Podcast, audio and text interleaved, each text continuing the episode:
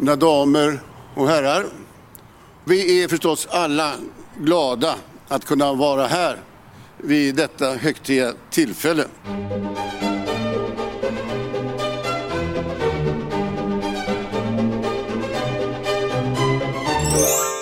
Hej och välkomna till Kungligt med Jenny Alexandersson och Sara Eriksson. Nu är vi äntligen tillbaka. Vi tog ju eh, en veckas poddpaus då för det var höstlov förra veckan. Men vi är ju så otroligt glada att det är så många av er som saknade podden. Eller hur Jenny? Ja men verkligen och ni blir bara fler och fler. Vi har slagit lyssnarrekord vecka efter vecka. Det är helt fantastiskt. Vad otroligt roligt att ni hittar hit och gillar podden. Ja, men det gläder oss verkligen och det blir så mycket roligare att spela in podden också och producera hela det här projektet när vi vet att ni är så många som uppskattar det. Eh, som ni säkert hör på ljudet den här veckan så spelar jag och Jenny från, in podden från varsitt håll. Ja, det kommer ju strängare restriktioner och de vill vi såklart följa. Och därför sitter vi hemma just den här veckan. Får vi se hur det blir nästa vecka. Men jag hoppas att ni kan stå ut med att det kanske är lite, lite sämre ljud idag. Jag sitter här nu med fyra stycken stora kuddar framför datorn i hopp om att leverera ett bra ljud från den annars något ekande lägenheten. Härligt. Yes, vad ska vi prata om idag Jenny? I dagens avsnitt så har vi en hel del att prata om. Eh, den holländska prinsessan Katarina Amalia, hon har blivit förföljd av en stalker och nu har det här fallet varit uppe i rätten och det ska vi prata om. Och vi fokuserar även på shejken som anser sig ha testat ett nytt coronavaccin. Vi pratar om prins William som dolde sin sjukdom för hela brittiska folket mitt under pandemin. Och eh, vi har mycket mer än det, Sara, eller hur? Ja, vi ska även prata om drottning Elizabeth som åter har isolerat sig på Windsor Castle.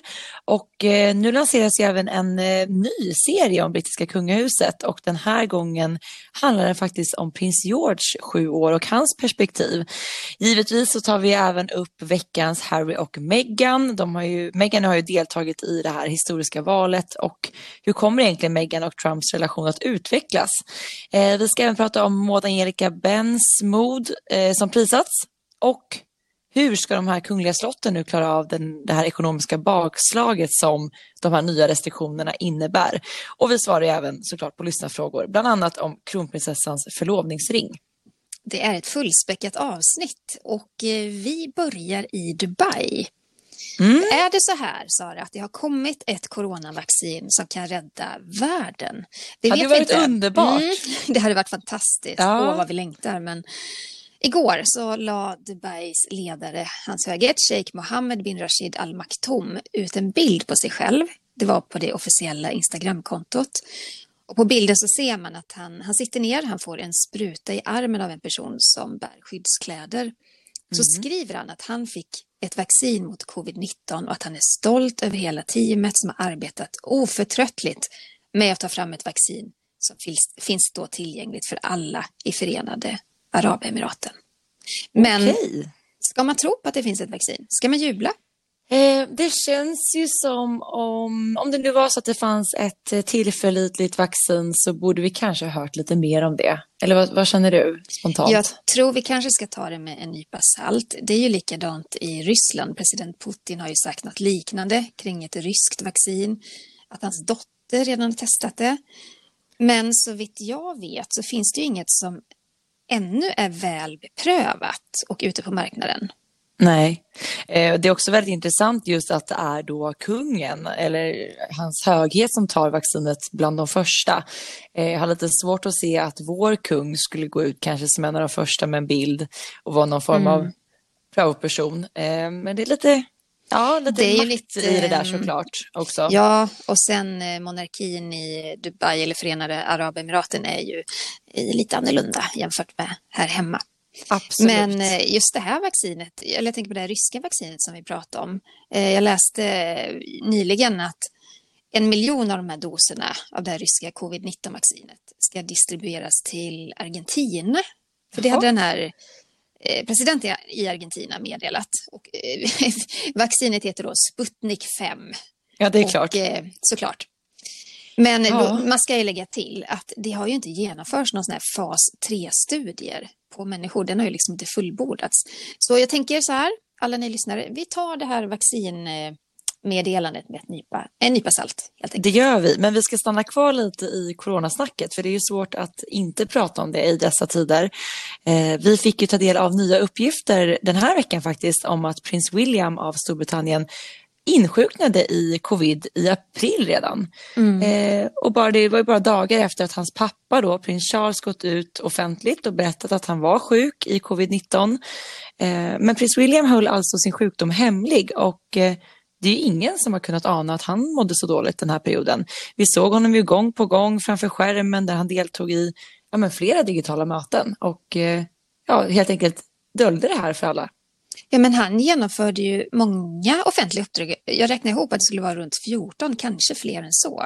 Mm. Och det är ju många mer än vad andra i den brittiska kungafamiljen kunnat genomföra under, under april. Så att han var ju väldigt flitig. Det syntes ju inte ett spår av att han var dålig överhuvudtaget. Och det är ju tidningen The Sun som har avslöjat den här hemligheten. Och eh, tidningen berättade även att prinsen ett tag var så otroligt dålig att han fick kämpa med andningen och att Kate och andra i hans närhet då fick panik. Men fick han vård då, eller hur, vad, vad vet man om det? Jo, alltså det, kungafamiljen har ju livläkare, det är deras egna läkare. Och vi vet ju också att eh, prins William och hans familj lämnade ju sitt hem i Kensington Palace i London och så isolerar de sig tillsammans då på Anmer Hall i Norfolk. Och det är den här stora villan som eh, prins William och Kate fick i gåva av drottningen när de gifte sig. Men vi har inte hört liksom någon kommentar ifrån brittiska hovet, vi har inte hört någonting mer kring detta direkt ifrån kungafamiljen. Men jag förstår inte riktigt varför hovet, just när de här spekulationerna nu cirkulerar, varför väljer inte hovet att antingen då dementera det eller bekräfta det här? För att just nu är det ju rykten som går, som har spridit sig ganska starkt. Och fråga två då, om man nu har varit sjuk, man var så öppen med att eh, Charles var sjuk, som också utgör en riskgrupp. Varför inte berätta att William var sjuk? Ja, och varför inte kommentera i så fall nu när uppgifterna är ute? Ja. Han, han säger ju själv att han inte vill skrämma folk. Jag har en helt annan eh, teori kring detta. Häng med Berätta, nu. berätta. Så här är det. Eh, drottning Elizabeth var isolerad eh, och eh, var liksom inte riktigt med i, i gamet. Hon tillhör riskgrupp, hon är 94 år gammal. Prins Charles hade insjuknat i, eh, i covid, så ja. han var också uträknad. Eh, även då prins William insjuknad. Vet du vem som står näst på tur att då vara biträdande statschef? Ja, det är alltså rent i tronföljden är det hans son, men han är lite för ung. Han är för ung. Eh, ja. Man måste vara över 21 och då är det prins Harry. Och han är ju också uträknad i och med att han inte är en arbetande kunglighet längre. Har flyttat till USA med sin fru och sin familj och dessutom eh, har gjort den här monsterdealen med Netflix. Alltså han är en kunglighet som är, kunglighet som är extremt ifrågasatt. Kan du tänka dig vem som är näst i tur efter Harry? Att kliva in som biträdande eh, statschef. Berätta. Prins Andrew. och prins Andrew, som ni alla vet, är ju djupt involverad i den här skandalen kring Jeffrey Epstein. Han som är pedofildömd och dömd för massa sexbrott och som hängde sig i, i häktet. Det här gör, och jag har full förståelse för att prins William då inte går ut med att han är sjuk. För det, det hade, hade skapat för mycket oroligheter. Och, för mycket oro och för mycket osäkerhet. För om då drottningen inte kan arbeta, prins Charles kan inte arbeta, prins William kan inte arbeta, då är det två skandalprinsar men här är också intressant för att jag menar när Harry och Meghan valde att ta ett kliv tillbaka från det brittiska kungahuset mm. så pratades det mycket om att det ska mycket till innan Harry behövs och så vidare. Mm. Och sen möts vi då av en pandemi som ingen hade kunnat förutspå och helt plötsligt hade han behövts mer än någonsin på plats i England. Ja, och kanske om prins William hade varit supersjuk, då var det ju Harry som skulle ta det här klivet upp och blir då högsta representant för kungahuset. Mm. Och det, i det här läget hade det varit helt omöjligt såklart. Och även då näst i steg prins Andrew. Men det, där ser man hur lätt det kan bli sådana här situationer. Ja. ja, han är långt ifrån tronen, men i en krissituation så hade han kanske varit oumbärlig. Och säkert också i och med att man har pratat mycket om att han är långt ifrån tronen och att Williams barn är däremellan. Men jag menar, då ser man ju på, det är ju framtiden. Vi pratar mm. ju inte här och nu eller det närmsta året till exempel. Nej. Som nu hände. Men jag köper hela ditt resonemang och jag tror absolut att det kan vara så här. Men å andra sidan kanske det också hade varit bra att berätta att William var sjuk utifrån det att andra människor ska visa mer hänsyn till den rådande situationen. Att visa på att det är inte bara äldre som blir sjuka, utan också nu tydligen prins William som är frisk i övrigt. Det tycker jag du har helt rätt i. Eh, ur ett sådant perspektiv och att vara förebilder och eh, det, det håller jag verkligen med dig om. Men jag tror att mycket av det här andra ligger bakom, att man vill lite så här, hålla lugnet. Men det finns ju, det är ju fyra kungligheter som ändå bekräftats eh, drabbats av covid. Då har vi alltså prins William nu, eh, mm. vad vi vet, eller vad vi tror. Vad ska vi säga? Det är inte bekräftat, men det verkar ju verkligen stämma. Mm. Eh, prins Charles, först Albert av Monaco och prins Joakim av Belgien. Ja, och det är de vi känner till. Det kan ju också finnas fler kungliga fall som man inte ja. har kommunicerat utåt. Precis. Ja, intressant situation ändå och vad som skedde där i Storbritannien. Och man hade ju gärna velat vara en fluga på väggen där och liksom höra de här diskussionerna om hur man bör tänka kring det hela. Ja, alltså det tror jag överlag hade varit väldigt spännande att höra de här strategiska samtalen som ändå förs dagligen på slott runt om i Europa. Hur man Verkligen. ska hantera olika situationer. Ja. Jättespännande. En annan händelse som visserligen, ja, på ett sätt är spännande men också väldigt tuff och tragisk, det är den som har utspelat sig i Nederländerna nyligen. Eh, prinsessan Katarina Amalia, hon är ju kronprinsessan Victorias gudbarn. Hon är dessutom tronföljare i Nederländerna efter sin pappa kung Willem Alexander. Hon har haft en stalker efter sig. Och den här mannen han har skrivit hotfulla meddelanden till henne på sociala medier han har blivit polisanmäld flera gånger. Han har skrivit saker som att jag ska ta dig i hand och hälsa på kungens dag och sen kommer jag och tar dig. Det, jag kan säga så här, det var det minst hotfulla som han har skrivit. Därför att han har ju skrivit meddelanden som är av eh, hotfull sexuell karaktär och det är också rena dödshot. Eh, det vill inte jag läsa upp, men alltså, det här var ändå ett lite snällare av dem om man ens mm. får använda det ordet. Ja. Men han har även skickat meddelanden till en god vän till prinsessan på Instagram. Usch, vad obehagligt.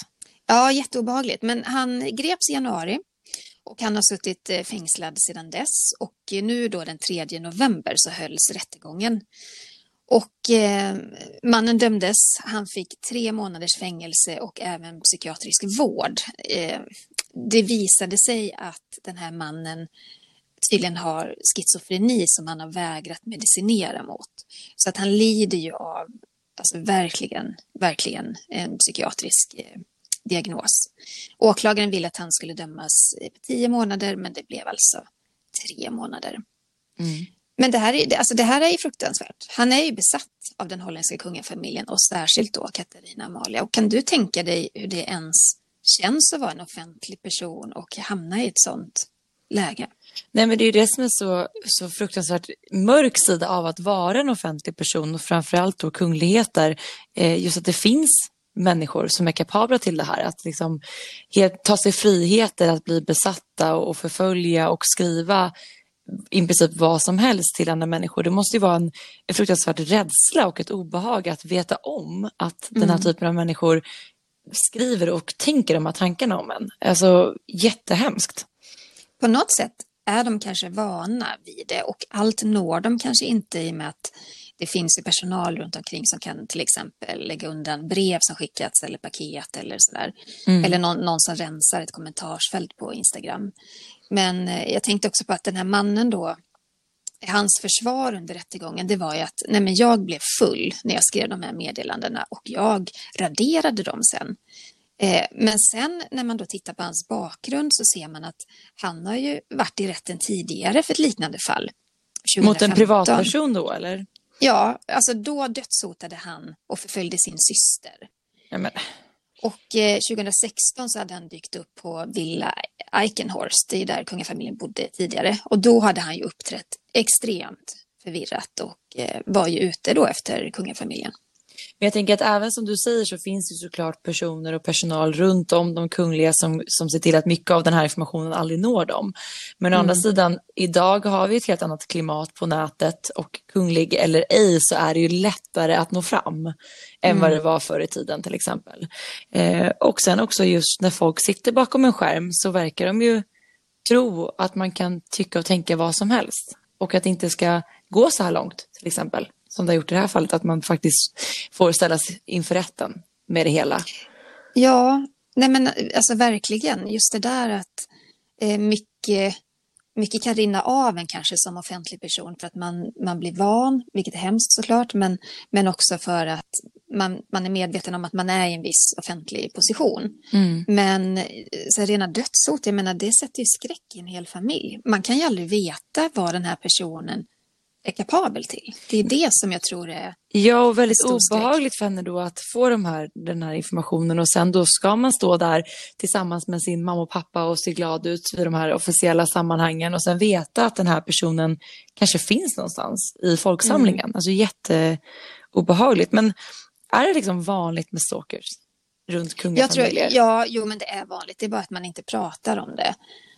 Um, jag vet att i oktober 2019 Eh, då skrev en dansk man hotfulla meddelanden mot eh, både danska och svenska kungafamiljen på Facebook. Mm. Och han, han greps ju, han ställdes inför, inför rätta för det.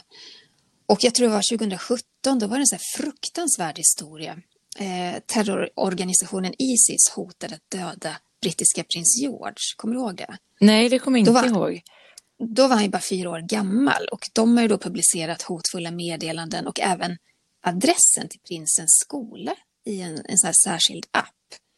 Usch. Men det blev ju också rättssak av det. Jag menar det... Eh, om jag minns rätt, 2016 tror jag det var, då var det en 22-årig man som dömdes till ett halvårs fängelse för att han hade hotat att kidnappa norska kungafamiljens barn. Alltså, så, sånt här händer det hela finns hela tiden. Ja, och det är väldigt ja. otäckt oavsett vad. Ja, men det är det. Det är jätteotäckt. Apropå om vi ska lämna den här, de här otäckheterna, men det är såklart viktigt att prata om och eh, också väldigt viktigt att folk faktiskt ställs inför rätta när de begår de här hemskheterna. Men mm. apropå prins George då, så fick vi då i veckan reda på att HBO, det är alltså, kan man säga, eh, Netflix, en av den största konkurrenterna till dem, nu skapat en ny serie om det brittiska kungahuset. Och eh, det är då en satirserie, en tecknad serie, som utgår ifrån prins George, eh, sju år då, egna upplevelser. Alltså man ska förfölja hans liv utifrån hans ögon. Eh, och eh, Ja, det finns ju liksom lite olika åsikter kring det här i och med att det är en tecknad serie, den är baserad då på prins George, han är endast sju år gammal, han är alltså då son till William och Kate. Och den här animerade serien heter The Prince. Och det är eh, amerikanska författaren Gary eh, Janetti som bland annat skrivit Family Guy som ligger bakom serien. Och eh, ja, är det okej okay att profilera barn på det här sättet? Vad tycker du Jenny? Nej, jag tycker inte det. Även om det är satir, även om det är tecknat. Kunde de inte bara valt i så fall någon av de vuxnas perspektiv? För jag tycker det är lite taskigt att välja barnet. Ja kan man inte ändå bara skydda dem? Även om det här ska vara roligt och satir, skydda ändå barnen. Välj, välj ett, ett annat perspektiv, tänker jag. Men jag undrar också så här, vem som blir, eller vem som utgör målgrupp för den här serien. För jag tänker att de som är riktigt så här kungligt inbitna, många av er som lyssnar på den här podden, man kanske gillar mer så här verklighetsbaserade serier, tänker jag. Eller utgår från mig själv i alla fall. Liksom The Crown, det är ändå byggt på en riktig historia och så vidare. Eh, det här blir ju lite plojigt. Eh, svårt att se hur man ska fånga de liksom kungligt inbitna intresserade och vilka ska då tycka det här är kul? Alltså jag tror att eh, publiken är en helt annan. Jag tror att publiken är de eh, som eh, tycker om Family Guy. Jag kan gilla Family Guy mm. ibland sådär. Eh, men, men nu är det liksom en helt annan vinkel, det är lite mer provocerande. Eh, just för att det är en le nu levande kunglig familj. Uh, grejen är, det kanske blir en jättesuccé. Vi får se. det det.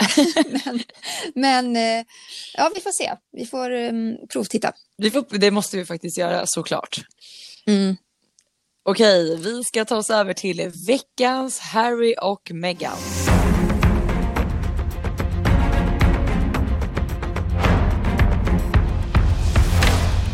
Det är så här, Meghan Markle är ju historisk i detta nu. Som första brittiska kunglighet så har hon röstat i det amerikanska presidentvalet. Och vi spelar in podden nu fredag lunch. Och eh, valet har passerat, man håller på att räkna alla röster. Och eh, vi har ju pratat om det här tidigare i podden och det är ju Megans politiska engagemang som blivit så ifrågasatt därför att som kunglig så bör man hålla sig politiskt neutral. Och vad gäller med röstning eh, för brittiska kungafamiljen, Sara? Jo, men de har ju rätt till det, precis som alla andra medborgare att rösta. Men likt i Sverige så man väljer ju oftast att de kungliga medlemmarna inte röstar just för att behålla den här neutrala sidan. Eh, mm. Men där har ju troligtvis nu Meghan gått till vallokalerna och röstat, vilket gör henne historisk, får man väl lov att säga. Ja, men det är, så är det. Och eh, vi som har följt henne kan ju säga att det är givet vem hon röstade på. Hon har ju flera gånger uttryckt vad hon tycker och tänker om president Trump. Och han har ju inte varit sen att hugga tillbaka. Jag tycker vi lyssnar lite på hur det har låtit. I'm not a fan of hers. And uh, I would say this, uh, and she probably has heard that, but uh, I wish a lot of luck to Harry. Because he's going to need it. Det här klippet är alltså från en, ett pressmöte med, med Trump eh, där han får en fråga om vad han tycker om Meghan och han dröjer ju inte på svaret om man säger så. Det gör han ju inte och eh, även om Harry och Meghan nu tagit ett kliv tillbaka från den här kungliga världen så har de ju fortfarande kvar sina HKH-titlar, kungliga högheter. Och det här politiska engagemanget och i kombination med monsterdealen med Netflix och ja, allt annat som har hunnit hända under det här året sedan de då tog det här beslutet. Man undrar ju såklart hur det kommer att påverka drottning Elizabeths beslut när det här så kallade prövoåret är slut i januari 2021. Jenny, du har ju varit väldigt tydlig där med vad du tror. Ja, att göra en sån här eh, miljardaffärsuppgörelse med Netflix, det kan man inte göra som eh, medlem av kungahuset och kanske inte faktiskt heller medlem av kungafamiljen. Och att Meghan tydligt också tagit, eh, ja, men tagit en plats i det politiska livet. Eh, är nej. det okej? Okay? Är det det? Som kunglighet? Inte som kunglighet. Nej. nej, men det är det verkligen inte. Så jag tror att redan med Netflix-stilen så drömde de igen den här dörren. Mm. De är inte på väg tillbaka till kungafamiljen. Det här prövåret är för dem en fis i rymden. De, de skapar sig en egen plattform, ett eget liv i detta nu. Mm. Vad nej, tror du? Nej, men det, är att det här att hålla sig neutrala har inte riktigt varit deras melodi någonsin och framförallt inte under 2020. Och eh, om jag, jag får så dubbla signaler från det här paret för att ena stunden så vill de ta ett kliv tillbaka för att de har fått för mycket uppmärksamhet, syns för mycket i media och så vidare. Vi har pratat om det förut. Eh, och att då som kunglighet välja att vara politiskt engagerad, prata väldigt öppet om det amerikanska valet, gå och rösta, det är som att man bara kastar ved på den här brasan som redan brinner. Jag, eh, mm. jag förstår inte resonemanget överhuvudtaget. Nej, och apropå det här med att hålla en god relation till drottning Elizabeth. Eh, förra året så valde Harry och Meghan att inte fira jul med Harrys familj i Storbritannien. Och eh, vi kan ju bara tänka att ja, redan då så smidde de väl planer kring sitt eh, utträde. För att han droppade ju den här bomben i januari på sitt Instagramkonto. Mm. Så den här julen vet vi också att de kommer inte fira jul i London. Nej, och eh. en, en, intressant grej som vi faktiskt måste ta upp, det var just att drottning Elizabeth, hon höll ju som vanligt sitt årliga jultal vid sitt skrivbord. Och där bland fotografierna så fanns ju faktiskt alla med på bild, förutom Harry, Meghan och deras son Archie. Och vänta, du var först med att rapportera om det här, eller hur? Ja, men kan man få in en liten trumvirvel här?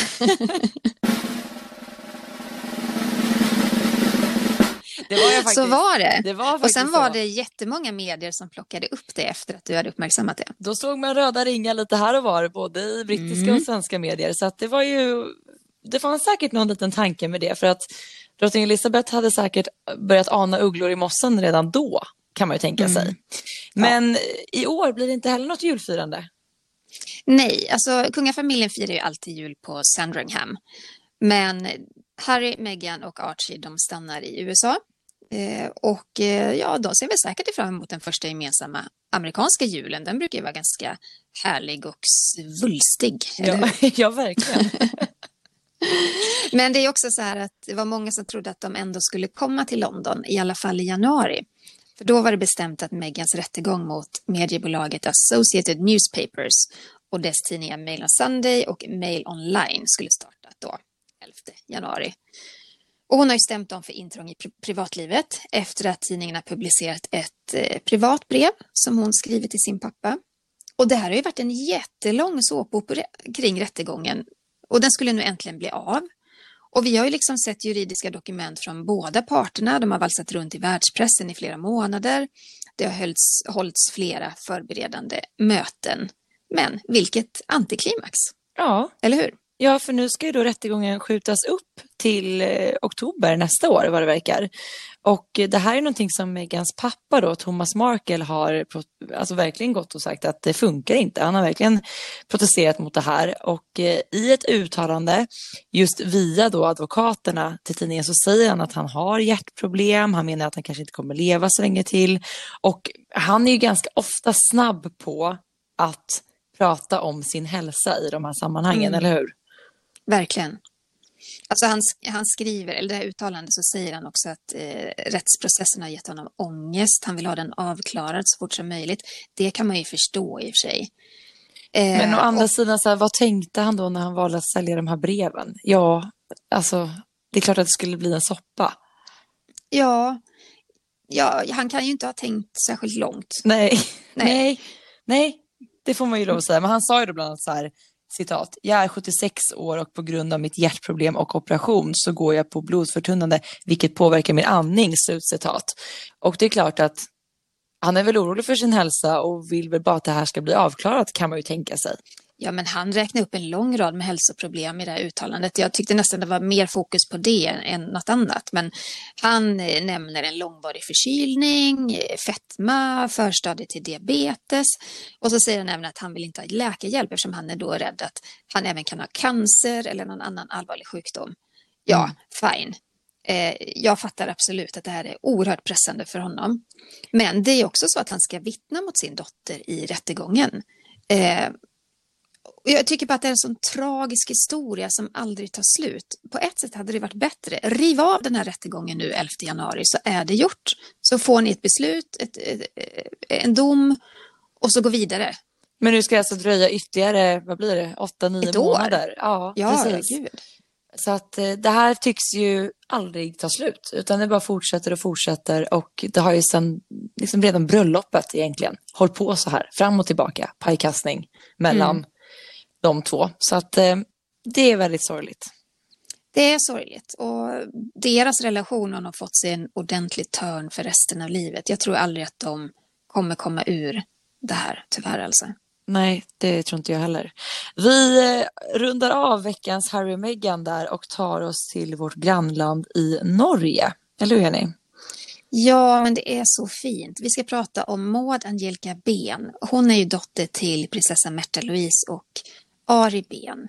Ari Ben som den 25 december lämnade jordelivet förra året. Han var ju bara 47 år och han valde att ta sitt liv och lämnade då döttrarna som han har tillsammans med exfrun prinsessa Märta Louise.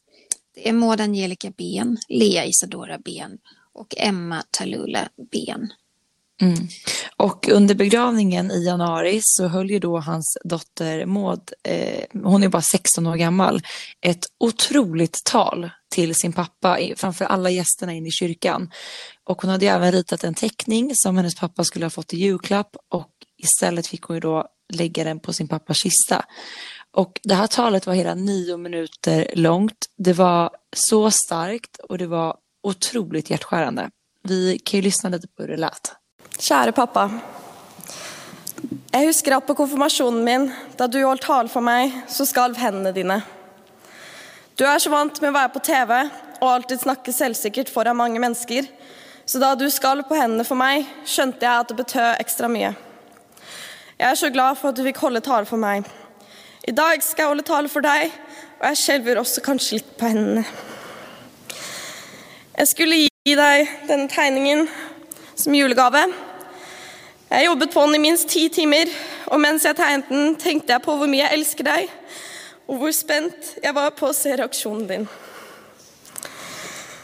Jeg har ikke sett deg på to uker, og jeg har savnet deg allerede så mye. Og vi skulle egentlig feire jul sammen, og hadde gledet meg sånn til å se deg igjen. Men nå vil jeg aldri kunne se det koselige smilet ditt og de snille øynene dine igjen. Og jeg vil aldri kunne gi deg den beste tegningen min av deg hittil. Jeg vet at det ville betydd så mye for deg, og det ville betydd så mye for meg også. Och det knuser hjärtat mitt att jag aldrig får ge den till dig. Jag kan inte riktigt lyssna på det här utan att eh, verkligen få tårar i ögonen, bli genuint ledsen och man lider ju med henne. Och vilken styrka att stå där vid sin pappas kista och, och verkligen tala ur, ur hjärtat. Och det som jag tycker är finast, det är liksom trots hennes egen sorg så vänder hon sig till alla andra där ute som mår dåligt, uppmuntrar dem att prata med någon, söka hjälp och verkligen bara säger det är inte skamligt att be om hjälp, det är styrka, inte svaghet. Hon är ja, det, 16 år gammal. Det är otroligt starkt och eh, det krävs ju ett mod också att, att våga i den här situationen och i den djupa sorgen ställa sig upp och hålla den här typen av tal. Ehm, och det här ledde ju då också nu till att Maud fick ta emot ett alldeles särskilt pris. Eh, norska tidningen Tara utsåg eh, henne till Norges modigaste kvinna 2020. Och med all rätt får vi lov att säga, eller hur? Verkligen med all rätt. Att stå där, inte bryta ihop utan i all sin styrka prata så kärleksfullt om sin pappa. Vi kan lyssna lite på hur det lät när hon fick priset. Ja, wow. Det bare betyr skikkelig, skikkelig mye for meg at jeg kan vinne denne prisen. Da føles det bare ut som at liksom um, Ja, som dere også sa, at jeg, at jeg fikk noe verdi ut av alt det forferdelige som skjedde. Og jeg er bare skikkelig glad for at jeg klarer det, og det betyr skikkelig mye. Og jeg, jeg føler egentlig alle som har gått gjennom noe tøft, fortjener en pris som dette. Og spesielt også alle de um, som var nominert. Det var veldig sterkt å høre om. Um, og, um, og jeg er bare skikkelig, skikkelig blown away. Jeg klarar liksom inte att ta det in. Ja, oerhört välförtjänt, eller hur Sara? Ja, verkligen. Och det var givet att vi skulle ta upp det här i podden. Eh, så att eh, otroligt bra kämpat av henne. Mm. Vi ska gå över till drottning Silvia och svenska kungahuset. Vi fick ett väldigt dystert och tråkigt besked nyligen att drottning Silvias bror Walter Sommerlath har avlidit. Och han dog den 23 oktober på Karolinska Universitetssjukhuset i Huddinge. Och han hade varit sjuk en tid. Eh, och kungafamiljen de höll på det här ungefär en vecka innan hovet gick ut offentligt med eh, dödsbeskedet. Mm. Drottning Silvia hon har ju tre bröder. Äldst är ju Ralf och sedan är det mellanbrodern Walter som nu gått bort samt Jörg som var yngst och som inte heller finns kvar i livet.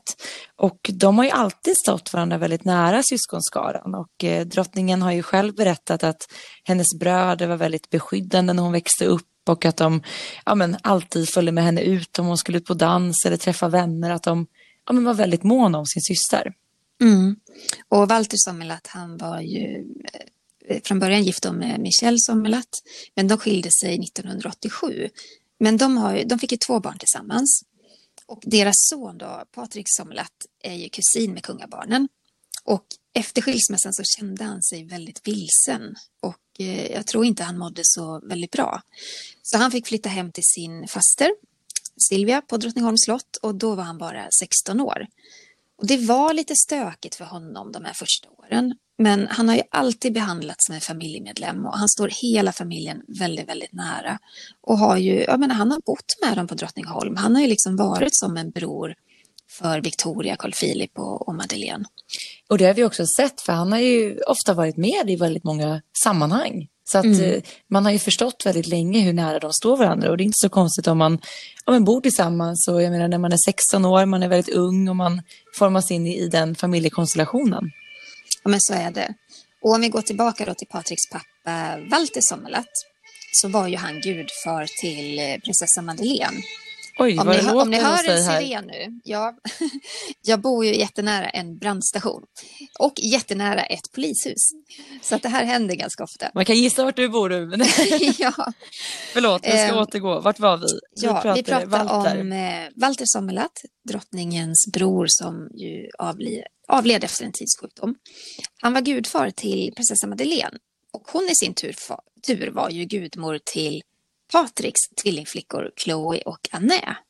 Och Victoria är gudmor till Patriks äldsta son.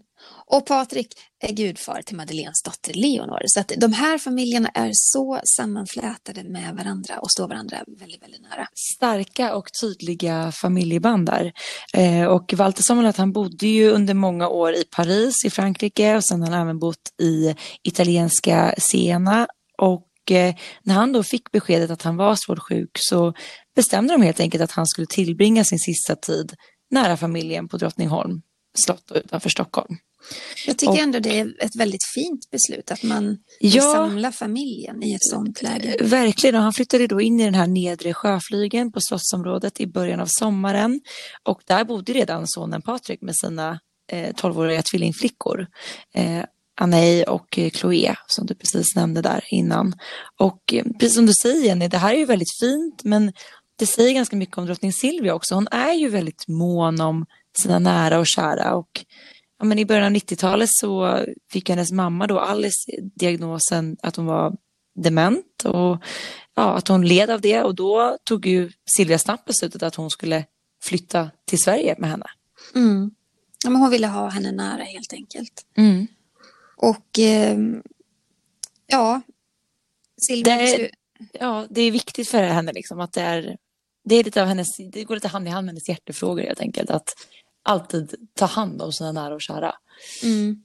Jag tycker hela familjen sån. Jag tycker man ser det hos kronprinsessan Victoria också. Just det här att vårda relationer till äldre generationer och hålla ihop familjen. Victoria är jättenoga med att alla ska samlas på Soliden varje sommar till exempel. Ja, Så de, har, de har stark sammanhållning. Och jag de tycker verkligen. också man såg det. Det här var ju faktiskt himla härligt att plötsligt se delar av kungafamiljen ute på uppdrag. För ja det måste vi prata om såklart. Den 25 oktober så invigdes ju eh, Guldbron vid Slussen eh, mellan Gamla stan och eh, Södermalm. Och då såg vi faktiskt kungen, kronprinsessan och Estelle tillsammans. Mm. Och jag tycker vi lyssnar lite på vad kungen sa i sitt invigningstal vid Slussen. Mina damer och herrar. Slussen, ja.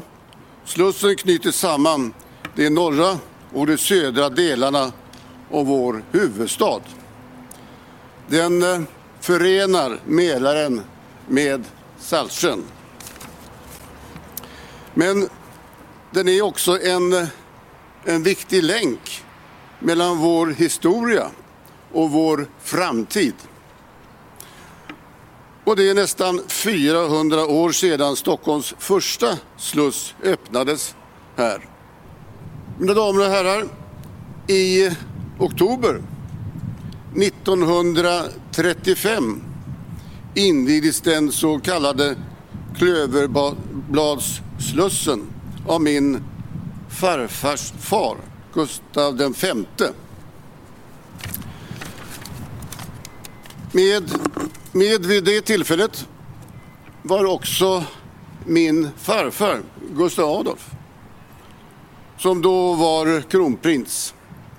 Och även min far, arvprins Gustav Adolf, var också med.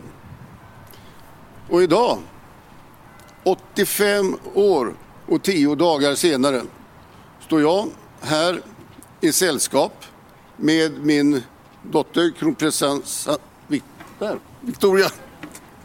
Victoria och eh, dotter, dotter prinsessan Estelle. Och vi är redo att vara med om invigningen den nya Slussbron eller Guldbron som den har kommit att kallats. Ja, och som kungen nämner i sitt tal så stod ju faktiskt kungens gammelfarfar Gustav V på nästan exakt samma plats och invigde dåvarande Slussen för 85 år sedan. Så det var ju verkligen en sån fint sätt att knyta samman allt det här. Att då mm. nu 85 år och 10 dagar senare så stod han där i sällskap av dottern kronprinsessan och lilla prinsessan Estelle för att inviga den nya Slussbron, eller ja, Guldbron då som den har kommit att kallas. Ja, för när Gustav V invigde Slussen var det 1935, eller hur? Ja, 85 år sedan. Ja, det blir det. Ja. Mm. Eh, då hade han ju också sin son med sig. Så det var också en sån generationsgrej. Både ja. då, 1935, och nu 2020. Jag tycker det var fin symbolik faktiskt. Och fint också, kul att se Estelle ute på uppdrag. Det här är ju givetvis en, en del av den så kallade drottningsskolan där hon successivt lär sig hur olika kungliga uppdrag genomförs och så vidare. Då var väl just en, en invigning väldigt bra att närvara vid. Ja, men verkligen. Men eh, det var då, sen kom det nya restriktioner och väldigt mycket strängare sådana och det gjorde ju att kungen tog ett beslut att ställa in de här populära länsbesöken. Han mm. bestämde ju i september att hela kungafamiljen ska besöka Sveriges 21 län under hösten och våren. Just för att så här, uppmärksamma alla positiva insatser som har gjorts under coronapandemin. Men de ställs in under hösten. Man flyttar fram dem till 2021. Och det svaret fick jag av hovets informationschef tidigare i veckan. Och det är ju jättetråkigt, men jag tycker också att det är bra att man återgår till ett mer restriktivt förhållningssätt till resor och fysiska möten för att kungafamiljens eh, en del av det uppdrag kungafamiljen har just nu i kristider, det är ju att vara förebilder och leva som man lär och, och visa hur Sverige eh, ska göra, hur svenska folket bör göra i sådana här lägen. Så det är ändå väldigt bra beslut tycker jag. Ja, och nu återgår de liksom till mer restriktivt förhållningssätt till resor och fysiska möten, precis som alla vi andra får göra helt enkelt. Mm. Men det är ju inte bara kungafamiljens uppdrag som påverkas av det här utan även de kungliga slotten. Eh, vi har pratat om det i tidigare avsnitt eh, men nu väljer man då alltså att i, återigen stänga de kungliga slotten med anledning av de här nya allmänna råden. Eh, kungliga slottet och Drottningholms slott stänger tills vidare. Och eh, ja, det drabbar ju slotten ekonomiskt väldigt hårt. Det statliga anslaget som kungahuset får varje år det består ju av två delar där den ena delen går till hovstaten eh, och då finansierar kungens uppdrag som statschef och familjens kostnader. Men den andra delen går ju då till den så kallade slottsstaten som sköter om de kungliga slotten och parkerna och så vidare. Men där, liksom, de statliga pengarna där räcker inte till för att hålla allt i så gott skick utan vanligtvis så är 80 procent finansierat av intäkter från besökare och turister. Och nu blir de här så gott som noll när slotten stänger igen. Så att mm. det blir Men tufft. De, det blir tufft. De fick ju 40 miljoner extra eh, av regeringen. Mm. Det räcker inte, men det håller dem lite under armarna. Och eh, de beräknar ju gå minus och det, det kommer bli ett, ett ännu värre läge såklart. Men eh, vi får hålla tummarna bara att det, att det ljusnar efter jul helt enkelt. Ja, att, vi ser, att vi ser en positiv förändring. Om alla bara kan hålla i, hålla avstånd, hålla ut. Håll i och håll ut. Håll i och ja. håll ut. Någonting härligt däremot, apropå corona, att vi inte får träffa varandra. Vi har inte sett prinsessa Madeleine med familj på väldigt, väldigt länge. Men nu fick vi en hälsning från familjen via Instagram. Ja, på det officiella Instagramkontot för prinsessa Madeleine så hade hon lagt upp en bild på familjen. Och det var verkligen en happy and safe halloween. Ja. och Madeleine var utklädd till Catwoman, väldigt snygg. Ja, eh, prinsessan Leonor var häxa och eh, så var det jättegulligt att lilla Adrienne hon hade valt att klä sig till prinsessan Elsa från Frost. Jag tror att prins Nicholas var någon form av militär, va? eller vad var han? Ja, det såg ut som det. Det, ja. det verkligen. Det är väldigt gulligt att en prinsessa väljer att klä ut sig till prinsessa. Ja, eller hur? Jättesöt. Ja. Vi har fått en del lyssnarfrågor också och det är vi jätteglada för. Fortsätt gärna skicka in. Då mejlar man till kungligt aftonbladet.se. Ja, vi har fått en fråga här från Elin Hansson. Hon skriver så här. Hej! En tanke kring kronprinsessan Victorias förlovningsring. Vad vet man egentligen om den? Var kommer den ifrån och är det en släktanekdot eller är den nytillverkad? Hon sa vid förlovningen att den betydde mycket för henne och jag vet också att man spekulerade i huruvida det var drottning Silvias ring. Fick man någonsin reda på någonting mer kring det? Det här har ju varit jättemycket spekulationer kring. Exakt var den är inköpt, det får vi kanske aldrig veta för varken prins Daniel eller hovet har eh, kommenterat det. Eh, det är möjligt att stenen är gammal, så kan det vara, att man har satt den in, i en ny infattning eh, och ring.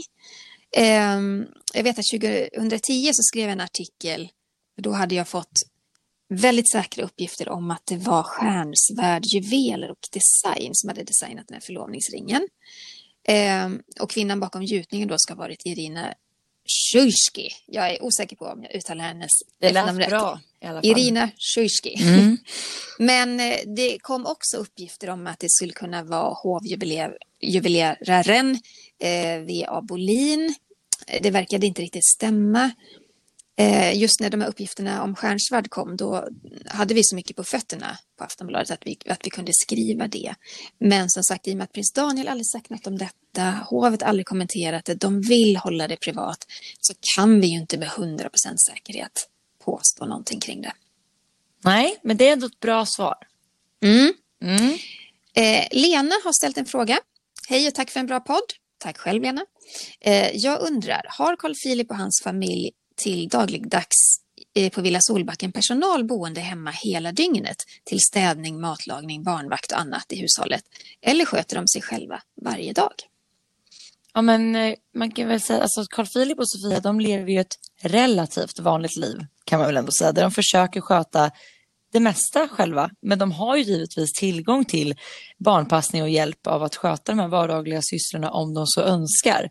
Vi vet ju till exempel att Carl Philip gillar att laga mat och gör det gärna själv och för inte så länge sedan så såg jag faktiskt familjen ut och cykla med sönerna. Jag tror att de skulle till, till förskolan så att ja, men de försöker leva så vanligt som möjligt. Mm. Vad tror du, ja. Jenny? Ja. Jag tror att du har helt rätt i det. Jag tror att de, eh, de, har, de har faktiskt valet. De lever ett sånt liv att de, de har valet att kunna ta in hjälp om de behöver. Eh, men jag har svårt att tro att det bor personal där eh, dygnet runt. Mm. Mm. Men så svarar vi på den frågan. Glöm ja. inte heller att eh, skicka in fler frågor och så får ni heller inte missa att följa oss på sociala medier. Vad heter ja. du där Jenny? Ja, ja Vi finns. pratar alltid i munnen på varandra när man sitter på distans. Det är så Man kan svårt. inte se varandra. Ja. ja. Eh, jag finns på Instagram och jag heter Kungligt med Jenny. Och var finns du Sara? royalistan.se och sen vill vi även påminna om att ni inte ska glömma att följa vår podd Kungligt. Klicka på knappen prenumerera så missar du inget avsnitt och ni får gärna gå in i Acast eller Podcaster-appen och betygsätta våran podd. Mm. Det finns så här stjärnor man kan ge där. Ja. Så det vore ju toppen om ni ville göra det. Ja, och sen önskar vi er alla en, en jättehärlig helg. Hoppas ni kan njuta av ljus och värme lite grann innan vintern kommer och var rädda om varandra framför allt. Håll avstånd, ja. håll ut. Gör så och ha det så fint så hörs vi igen nästa vecka. Hej då! Hej då!